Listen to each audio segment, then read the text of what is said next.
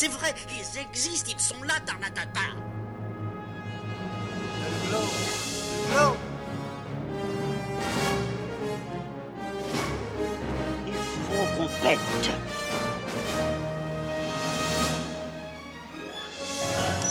Voyons, circuit branché, convecteur temporel temporisé. Bonjour, bienvenue sur Histoire d'en dire plus. Aujourd'hui, on parle d'un film de mon enfance, sorti en 1989. Chérie, j'ai rétréci les gosses. Allez, c'est parti. Alors, épisode euh, spécial, puisqu'il va être en plusieurs parties. Je vais rentrer en profondeur dans les effets et la production du film. Donc euh, voilà, préfère vous le dire, il va y avoir toute une série sur ce film que j'adore vraiment, avec des acteurs pas très connus et euh, un réalisateur pas très connu non plus, mais c'était un succès euh, surprise au box-office. Enfin, il a, il a fait Jumanji quand même, hein, euh, après. Mais à l'époque, en 89, euh, c'était pas, il n'était pas très, très connu. Voilà, donc euh, le budget du film est de 14 millions de dollars pour une recette de 220 mi- 222 millions de dollars. Il a connu plusieurs suites, euh, des séries télé.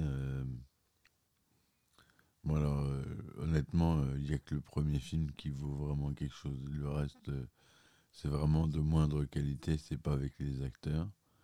Si j'ai agrandi le bébé, le 2, en 92, lui, c'est toujours avec la même équipe. Euh, Celui-là, il est, bon, il est un peu moins bien, mais il est bien quand même. Donc Wayne Zalinski est un savant excentrique. Il a transformé sa maison en véritable laboratoire au grand désespoir de ses voisins les Thomson, qui ne supportent plus le bruit quotidien du poste à souder. La dernière invention de Zalinski est une machine capable de miniaturiser la matière qu'il garde dans son grenier à l'écart de sa femme Diane et de leurs enfants, Amy et Nick. Un jour, une balle de baseball lancée par Ron, le fils cadet des Thomson, déclenche l'appareil alors qu'Amy, Rick et Ron et son grand frère Ruth Jr. tentent de récupérer la balle perdue au grenier.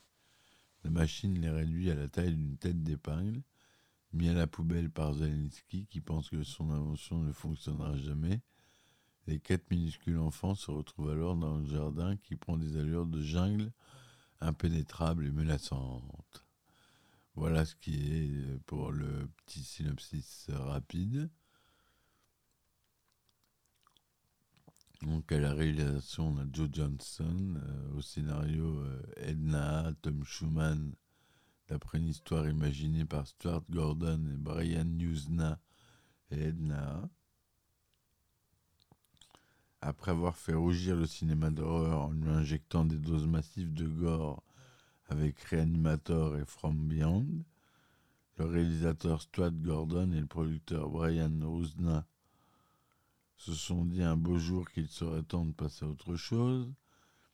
Fidèles à leur obsession, ils ont transporté leur thème favori, les déboires d'un savant fou, dans un décor bien plus serein que leur morgue et leur bloc opératoire auquel ils nous avaient habitués. Fini le sang, adieu l'horreur, ciao l'interdiction moins de 18 ans. Leur projet se situera dans une bourgade américaine, tout ce qui est plus tranquille, et les héros seront des enfants ordinaires, embarqués dans des aventures hors du commun. Ils n'y rencontreront ni cadavres décapités en goguette, ni créatures surnaturelles assoiffées de sang, mais des fourmis, des scorpions et des abeilles bien de chez nous, des abeilles bien de chez nous. Jusque-là, rien de particulier. Mais quand on, on saura que la taille des gamins ne dépassera pas 5 mm et que leurs charmantes bestioles prendront du coup les dimensions titanesques, on, dressera davantage l'oreille. La cause de ce chamboulement, Une invention saugrenue concoctée par un papa en pleine fièvre créatrice. Un canon à rétrécir, ni plus ni moins. Perdu dans la pelouse, juste derrière le pavillon familial, les adolescents devront rebousser chemin jusqu'au portail, avec l'espoir d'être rendus à leur taille normale. La suite des événements ne manque pas de piquant. Les maîtres du gore promènent leur scénario un peu partout, et qui leur ouvre grand les bras? Disney. Le fer de lance incontesté du divertissement familial désigne un producteur pour prendre en charge le film et la machine est lancée. L'homme en question, Thomas J. Smith, avait été à la présidence, directeur général d'Industrial Light and Magic, ni plus ni moins, et sous sa présidence, la célèbre compagnie d'effets spéciaux de George Lucas avait effectué un parcours sans faute, jalonné d'Oscars et de triomphes commerciaux. La guerre des étoiles, Star Trek, les trois Indiana Jones, Poltergeist, E.T. Mais après huit ans et de bons et loyaux services, le démon de Mindy lui intime alors de voir ailleurs. Il devint donc producteur indépendant. Repéré par Disney, il fit ses premières armes sur la post-production du délirant court-métrage en relief Captain EO, une des attractions les plus populaires de Disney World, et qui a été transposée à Disneyland en France. Une des attractions les plus populaires grâce à son expérience dans le domaine des effets spéciaux. Il était donc le candidat idéal pour superviser ce qui allait devenir Chérie, j'ai rétréci les gosses. Captain Neo, c'est avec Michael Jackson. Hein, je vous le dis. C'est une attraction avec Michael Jackson. On nous a confié une enveloppe de, d'environ 20 000 dollars pour juger notre capacité à monter un film truffé d'effets spéciaux avec un budget limité, se souvient Smith. La nature même du projet exigeait un grand nombre de trucages et nous devions les réaliser de façon les plus économique possible. Sinon, le film ne verrait jamais le jour. On engagea donc Illusion Art, une petite compagnie dirigée par Bill Taylor et Sid Dutton, pour réaliser quatre séquences d'effets spéciaux en guise d'examen de passage. Trois, d'entre elles demandaient l'emploi d'écrans bleus pour miniaturiser les enfants et les intégrer à un décor gigantesque. Quant à la quatrième, elle devait montrer une jeune fille à cheval sur le dos d'une fourmi, mélange de prise de vue réelle et de marionnettes animées image par image. Une fois terminés, les tests furent expédiés à Disney où ils reçurent les félicitations du jury. Nos quatre scènes avaient convaincu les plus sceptiques qu'on pouvait réaliser des trucages très spectaculaires avec un tout petit budget. Malgré notre enthousiasme, l'avenir du film nous préoccupait toujours. À l'époque, ce budget était si dérisoire que nous nous demandions s'il résisterait aux contraintes d'un long métrage.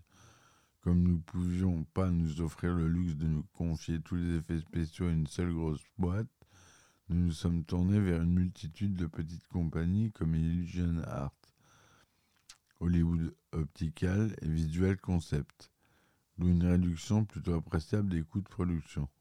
Cela me donnait en plus un contrôle sur le film que je n'aurais jamais obtenu autrement. Nous avons également contacté des artistes aussi réputés que Phil Tippett et Dave Allen, des gens pleins de talent qui préfèrent depuis des années leur statut de travailleur indépendant à celui d'employé, même si plus tard Phil Tippett euh, fondera sa propre société. Hein. Esthétiquement, cela voulait dire que nous, devrions concevoir les plans au micron près afin d'employer sans problème des techniques traditionnelles efficaces comme pas trop sophistiquées comme l'écran bleu, la rétroprojection, le rotoscope et les décors miniatures. Au printemps 87, la production s'est installée au studio de Chulubrusco à Mexico City, Distrito Fédéral, on dit en, mexicain. On avait opté pour Churubusco non seulement pour ses huit immenses plateaux, mais aussi et surtout parce que les frais de production d'un film tourné au Mexique étaient bien moins élevés qu'aux États-Unis. Depuis Dune, Churubusco avait accueilli des décors aussi importants que ceux de Chéri, j'ai les gosses avec un noyau dur de techniciens américains épaulés par des collaborateurs mexicains chevronné, menuisier, électricien, manœuvre embauché sur place. Le film commença donc sous la houlette de, la houlette de Stuart Gordon. Mais c'était un faux départ. Au bout de six mois, dit Thomas Smith, Stuart est tombé malade. Il a donc dû fallu tout arrêter sur le champ. Nous avons bien cru que c'en était fait pour de bon. Le décor du jardin était prêt, le storyboard des effets spéciaux ressemblait à une bande dessinée la veille de l'impression. Les intérieurs étaient pratiquement finis et nous venions de perdre notre metteur en scène. Brian Nuzna et Stuart Gordon étaient venus à deux. Quand Stuart est parti, Brian l'a aussitôt suivi. Résultat, plus de producteur. Le remplacement de Brian Nuzna ne suit pas attendre. Penny Finkelman, Cox, coproducteur de Tendre Passion et Broadcast News, prit le relais sans le moindre effort. Mais la recherche d'un nouveau réalisateur s'avéra beaucoup plus épineuse. À l'époque d'ILM, Smith avait collaboré avec Joe Johnson sur de nombreux gros budgets. Directeur artistique senior de la compagnie, Johnston avait dessiné des véhicules et des créatures, bien à lui, pour chacun des trois guerres des étoiles non sans mettre son précieux grain de sel dans d'autres superproductions. Parfaitement conscient que le succès de son projet dépendrait avant tout de la qualité de ses effets spéciaux, Smith avait compris dès le départ qu'il faudrait un réalisateur capable de les prendre en charge. Malgré une expérience de la mise en scène limitée à la seconde équipe de Willow, Smith était persuadé que Joe Johnson pourrait endosser l'entière responsabilité de Sherry rétréci les gosses. Je venais terminer Willow quand Tom m'a appelé et m'a demandé si ça m'intéressait. J'ai lu le scénario et j'ai dit à Jerry Kensenberg, responsable du département film chez Disney, qu'il y avait, à mon avis, beaucoup trop de personnages et d'effets spéciaux. Ça ne parlait pas d'êtres humains, mais de fourmis, d'abeilles et d'inondations. Question effets spéciaux, c'était carrément l'indigestion. Je crois qu'on doit toujours provoquer chez le public le désir d'en voir plus, et ce scénario n'obéissait pas du tout à cette philosophie. Johnston quitta le bureau de Katzenberg, persuadé de ne plus jamais y remettre les pieds.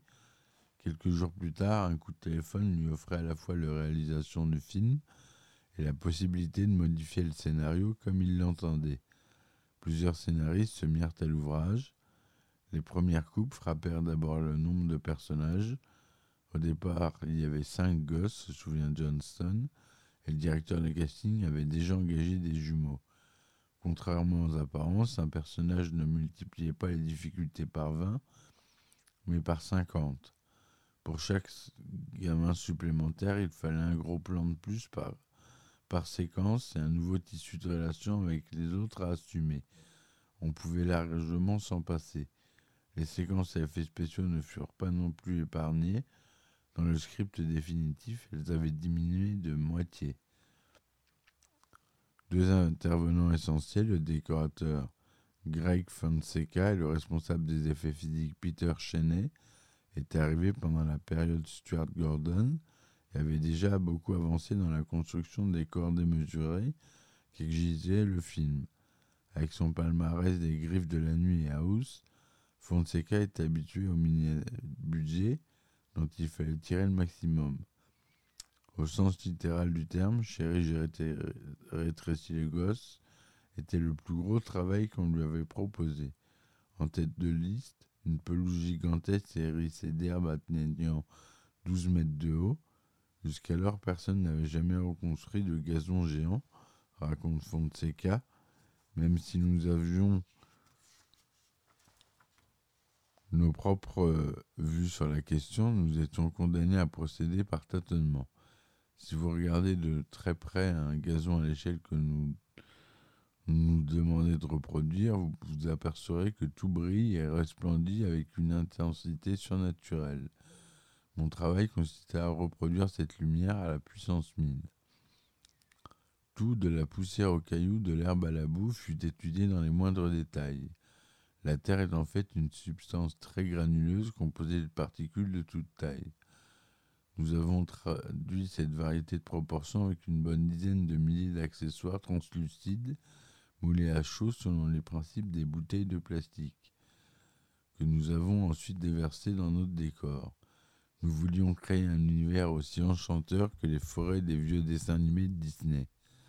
On examinait au microscope plusieurs espèces d'herbes afin de déterminer celles qui se prêteraient le mieux à l'agrandissement nos brins d'herbe étaient des tortillons d'acier flexibles, enveloppés de carton nervuré, exactement comme les toits ondulés en fibre de verre verte, précise Fonseca. Un seul moule a suffi pour tous les bras. L'enveloppe en mousse de polyuréthane variait d'une herbe à l'autre, selon les défauts de fabrication et les différences de couleur.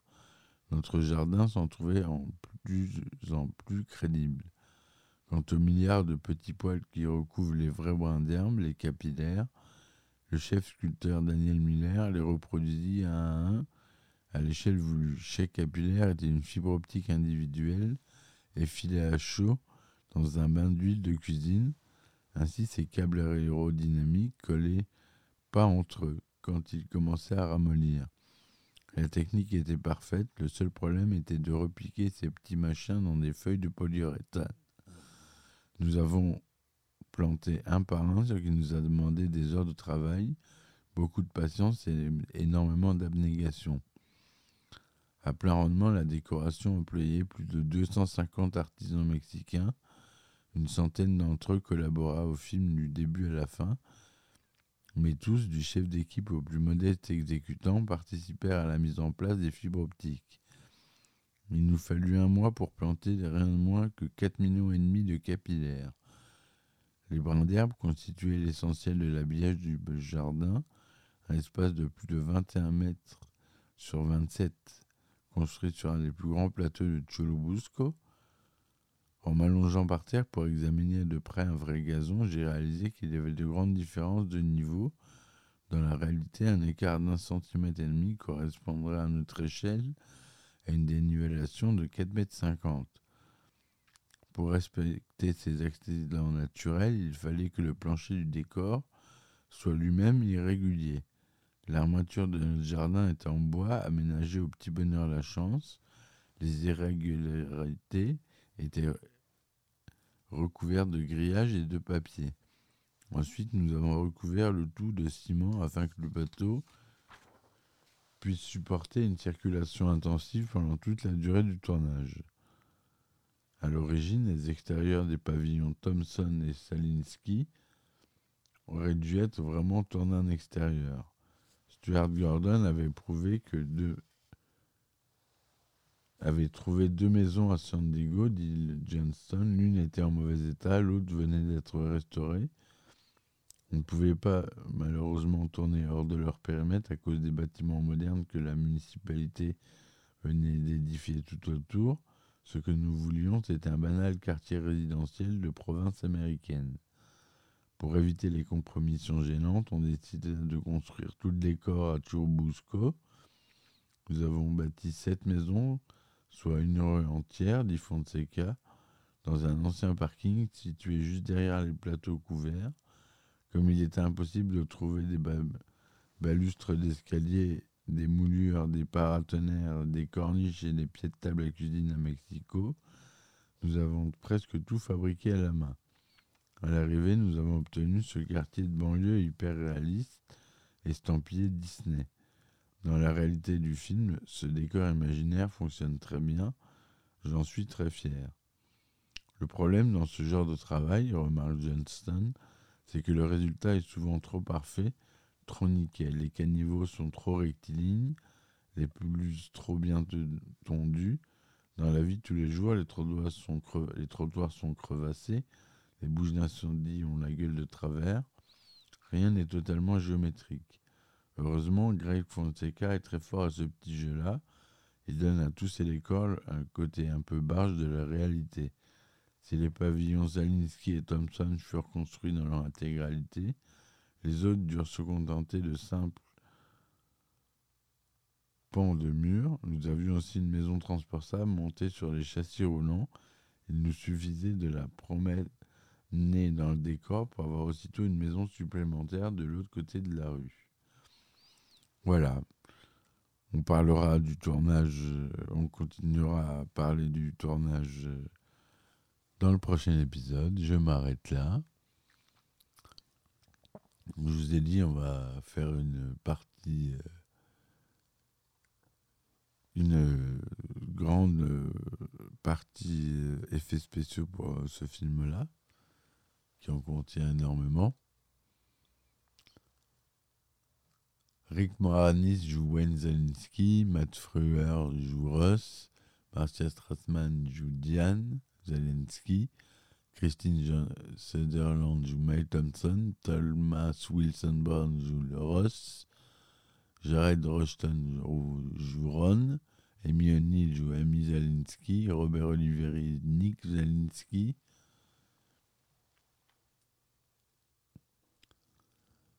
Voilà.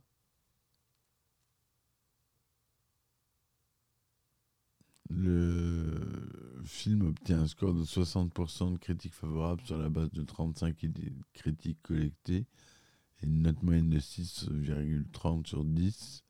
Consensus du site indique même si les effets spéciaux occupent le devant de la scène, Chéri Géré Tracy les offre toujours une aventure de la charmant et plein d'entrain pour toute la famille.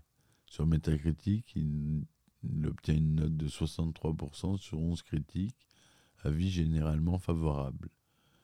Le film a engrangé plus de 20 millions de dollars de recettes dès son premier week-end.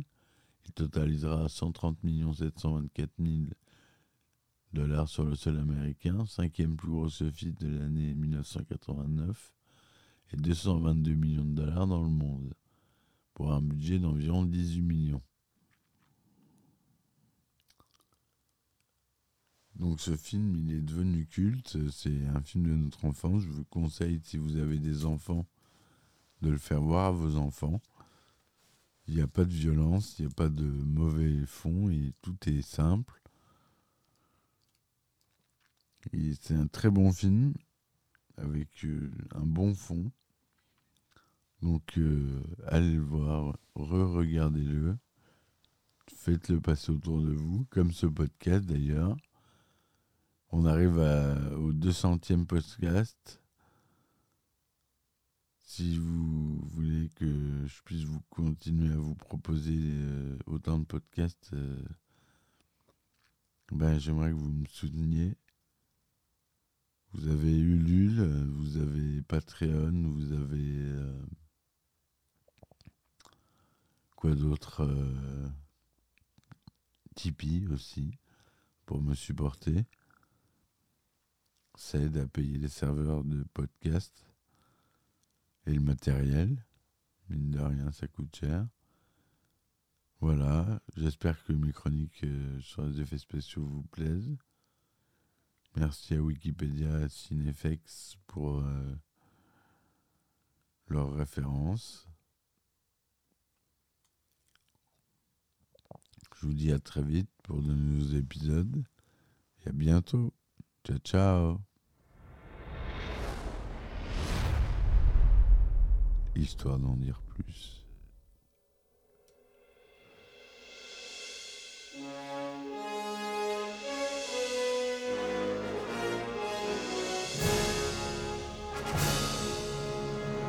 Eh ben attendez, on est en France Allez, cul sec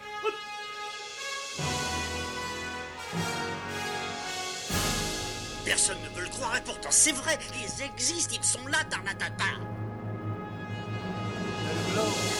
Globe. Il faut